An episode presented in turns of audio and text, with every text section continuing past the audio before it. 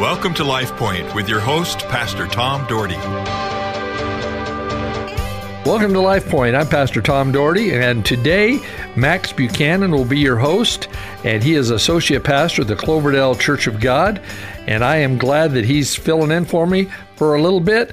And Lord bless you as you listen to Pastor Max Buchanan. Well, good morning, everybody, and welcome back to Life Points. I know Pastor Tom did an intro, but I am Pastor Max Buchanan. I've worked alongside Tom for the last nine years, and he is on sabbatical currently. He's been at our church for 35 years, and so we decided to give him a little bit of a break, and he's enjoying that. I actually saw him today, the day that I'm recording this, and he is doing wonderful. So don't be concerned about Pastor Tom. He is living it up, having a great time, and I am extremely excited to be with you this morning, all you Life Point listeners. Let's go ahead and open in a word of prayer, and then we are going to get into God's word together. Lord, we come before you, and uh, as we open the scriptures, we pray that it just informs our hearts. We want to thank you just for people who serve in ministry just so compassionately and do it for such a long period of time, like Pastor Tom, Lord. Continue to bless all the ministers in this valley and onward that are just doing your work, Lord. We just pray that you continue to give them strength and wisdom, that we'd continue to stand up for God's word, that we'd look to you always, that we love you, and that we would continue to seek you. Lord, as we come before your word, as we open up to the book of Numbers, Lord, we pray that we just continue to fall in love with you. We pray these things in Jesus' name. Amen. So this morning we are going to be in Numbers chapter 11. Numbers is kind of a, a, weird book to be in. I know that. I know lots of people think, okay, here comes this long, boring book, but there's actually a lot of insight that we can glean from not only the Jewish traditions, but also just from the book itself and God fulfilling his promises to his people. And so in Numbers chapter 11, we're up to this point where we're past the Exodus. So that's where Israel exited. That's why it's called the Exodus out of Egypt's control and rule and reign. We saw how God provided, we saw the plagues, we saw the parting of the Red Sea, and we saw how God fulfilled his promise to Israel. And really, as they were in Egypt, uh, God fulfilled many promises. They be, now, as they have exited, they basically became a nation and they had basically the funds and the structure to do so. But then we know we go through and there's some disobedience as they are, uh, you know, exiting and they end up worshiping a golden calf at one point. And there's all all this stuff that goes on to where they're in rebellion to God, and so they have to wander before they get to the promised land. And this is actually part of just the archetype story in the Old Testament that's leading us to the person of Christ. Moses is this example, or what's called a type of Christ in the scriptures that's pointing us to the Christ story of the New Testament. He represents the law and the law gets them to where they can see the promised land, but they can't enter in to the promised land. We know that Joshua had to finish the job. And so after this time of wandering, they get up there, Moses croaks, and then Joshua leads them into the promised land. And Joshua, Yeshua, is actually the Hebrew name of Jesus. And so uh, we see this as an archetype story of the law, getting us to where we can look and see the insight into God and his promises, but it can't lead us heavenward, that we fail in and of ourselves and we need someone to stand in that gap. And that person needs to be Jesus Christ. So it's the gospel story painted for us here in the Old Testament. But I wanted to focus in on Numbers chapter 11 this morning and read this. It says, The people complained in the hearing of the Lord about their misfortune. And when the Lord heard it, his anger was kindled, and a fire of the Lord burned among them and consumed some of outlying parts of the camp. Then the people cried to Moses, and Moses prayed to the Lord, and the fire died down. So the name of the place was called Taberah, because the fire of the Lord burned among them. Now the rabble that was among them had a strong craving. And the people of Israel also wept again and said, Oh, that we had meat to eat. Remember the fish that we ate in Egypt, and that it cost nothing. The cucumbers, the melons, the leeks, the onions, and the garlic. But now Our strength is dried up, and there is nothing at all but this manna to look at. Now, the manna was like coriander seed, and in its appearance was like bdellium. But the people went about and gathered it in the ground in its handmills, or beat it in mortar and boiled it in pots and made cakes of it. And the taste of it was like the taste of cakes baked with oil. When the dew fell upon the camp in that night, the manna fell with it. Moses heard the people weeping throughout their clans, everyone at the door of his tent, and the anger of the Lord blazed haughtily.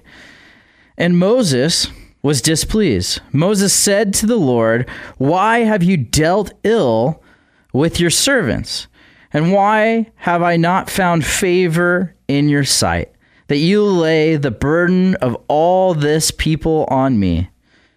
Did I conceive all this people? Did I give them birth? That they should say to me, Carry them in your bosom, as a nurse carries a nursing child, to the land that they swore to give their fathers. Where am I to get meat to give to all these people? For they weep before me and say, Give us meat uh, that we may eat. And I am not able to carry all this people alone. The burden is too heavy for me.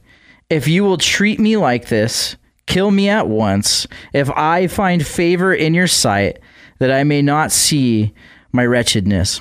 And so, really, an interesting story here in the Old Testament because Moses begins to, to really lament because he's feeling the burden of Israel on his shoulders. And he cries out to God. He's like, Did I birth all these people? Because why? The people were continually complaining. They say, hey, Remember in Egypt, yeah, we may have been enslaved, but look at all of this delicious food that we had. We had cucumbers, we had everything that we could ever want there. There was fish.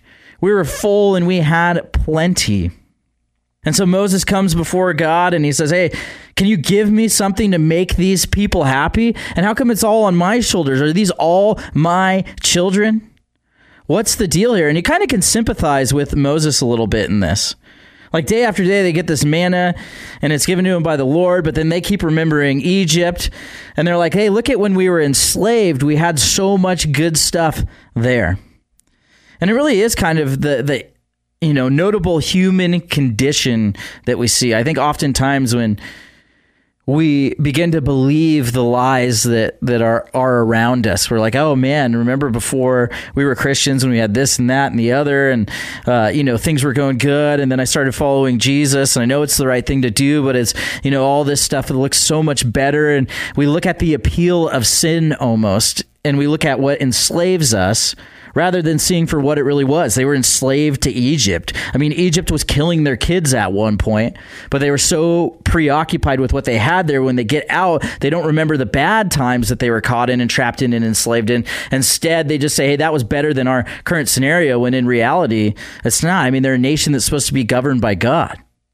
And I look at the the condition of our hearts sometimes, and I think that it goes the same way. We go, okay, remember, you know, all of these things, and I gave this up to follow Jesus. And you know, sometimes people think, oh, it's you know, it's not worth it to follow Jesus because I had to give so much up. And we don't remember the bad parts of being enslaved in sin. We just look at what's tantalizing to our flesh. And that's why the Bible uses such harsh language. It says that you were dead because that's what you really were. You were carrying around this dead body chained to you when you were a slave to your sin. You're set free by Jesus. And so, yeah, our life isn't going to magically get easier, but at the same time, we're no longer a part of what enslaved us. We belong to Christ. It gives us real purpose and meaning, and there's fulfillment in that. But as we jump in, the Lord really answers Moses. He says this Then the Lord said to Moses, Gather for me 70 men of the elders of Israel, whom you know to be the elders of the people and officers over them, and bring them to the tent of meeting, and let them take their stand there with you. And I will come down and talk with you there. And I will take some of the Spirit that is on you, and I will put it on them, and they shall the burden of the people with you so that you may not bear it yourself alone. And so God hears his, his cry and his prayer. He says, okay, yeah, it does feel like this weight has been placed upon your shoulders. Here's what I want you to do gather 70 elders, come to the tent of meeting, and I'm going to lay upon them some responsibility. I'm going to give you this structure. And what's interesting about this, and the reason why we really, I really wanted to visit this chapter, is because this tradition is a tradition that carries on through all of the Jewish history. I mean, you get into the New Testament and you read about Paul the Apostle, and he was a member of the Sanhedrin. They laid their coats down in front of the council, which the council was the Sanhedrin, and Paul the Apostle was part of that before he was met on the road to Damascus and became a Christian. And so that's why when you get all the way through and you start reading about this council, this is the, you know, really the establishing of that Jewish Supreme Court, the Sanhedrin. This is where it comes from. It was Moses crying out to God, God giving him 70 elders plus him, and that's where their tradition comes from. There's 70 elders that made up the Sanhedrin, and there would be the high priest. And so there'd be 71 total.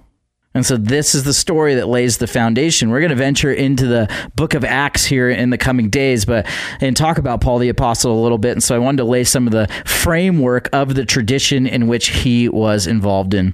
Well, that's about all the time we have for this morning. Let's go ahead and pray. Tune in tomorrow as we jump into Paul the apostle and talk a little bit more about him and his life. Lord, we're grateful, grateful for this story grateful for the book of Numbers, how we can spend time in it and glean and learn so much about not only these traditions, but just also what was going on at these different points in Israel's history, Lord. So we love you and we're grateful. We praise your name and thank you for Life Points. In Jesus' name, amen. Life Point is a ministry of the Cloverdale Church of God. If you would like a copy of today's broadcast or would like more information about the church, please call us at 208 362 1700 or write to Cloverdale Church of God, 3755 South Cloverdale Road, Boise, Idaho 83709. You may also visit us at our website www.cloverdalechurch.org. Thank you for listening and have a blessed day.